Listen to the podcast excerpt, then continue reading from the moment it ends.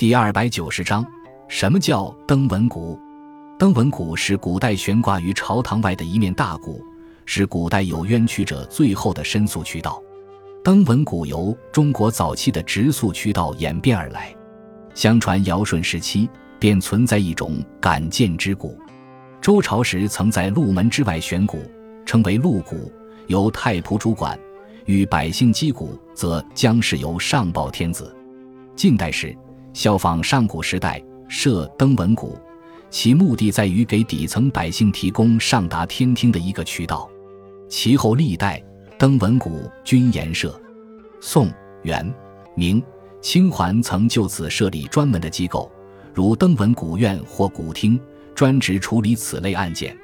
总体而言，登闻鼓是由皇帝本人出面的对正常司法程序的一种纠偏机制。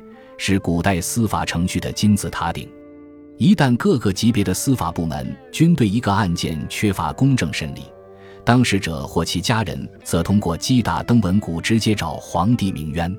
古代朝廷对于登文鼓相当重视，唐代曾规定，有人窝登文鼓，主司急需为受，不及受者加罪一等。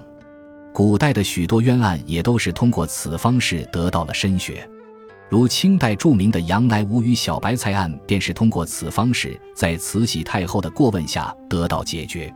但通过这种方式处理的案件十分有限，且许多朝代对于击打登闻鼓设置了相当多的限制。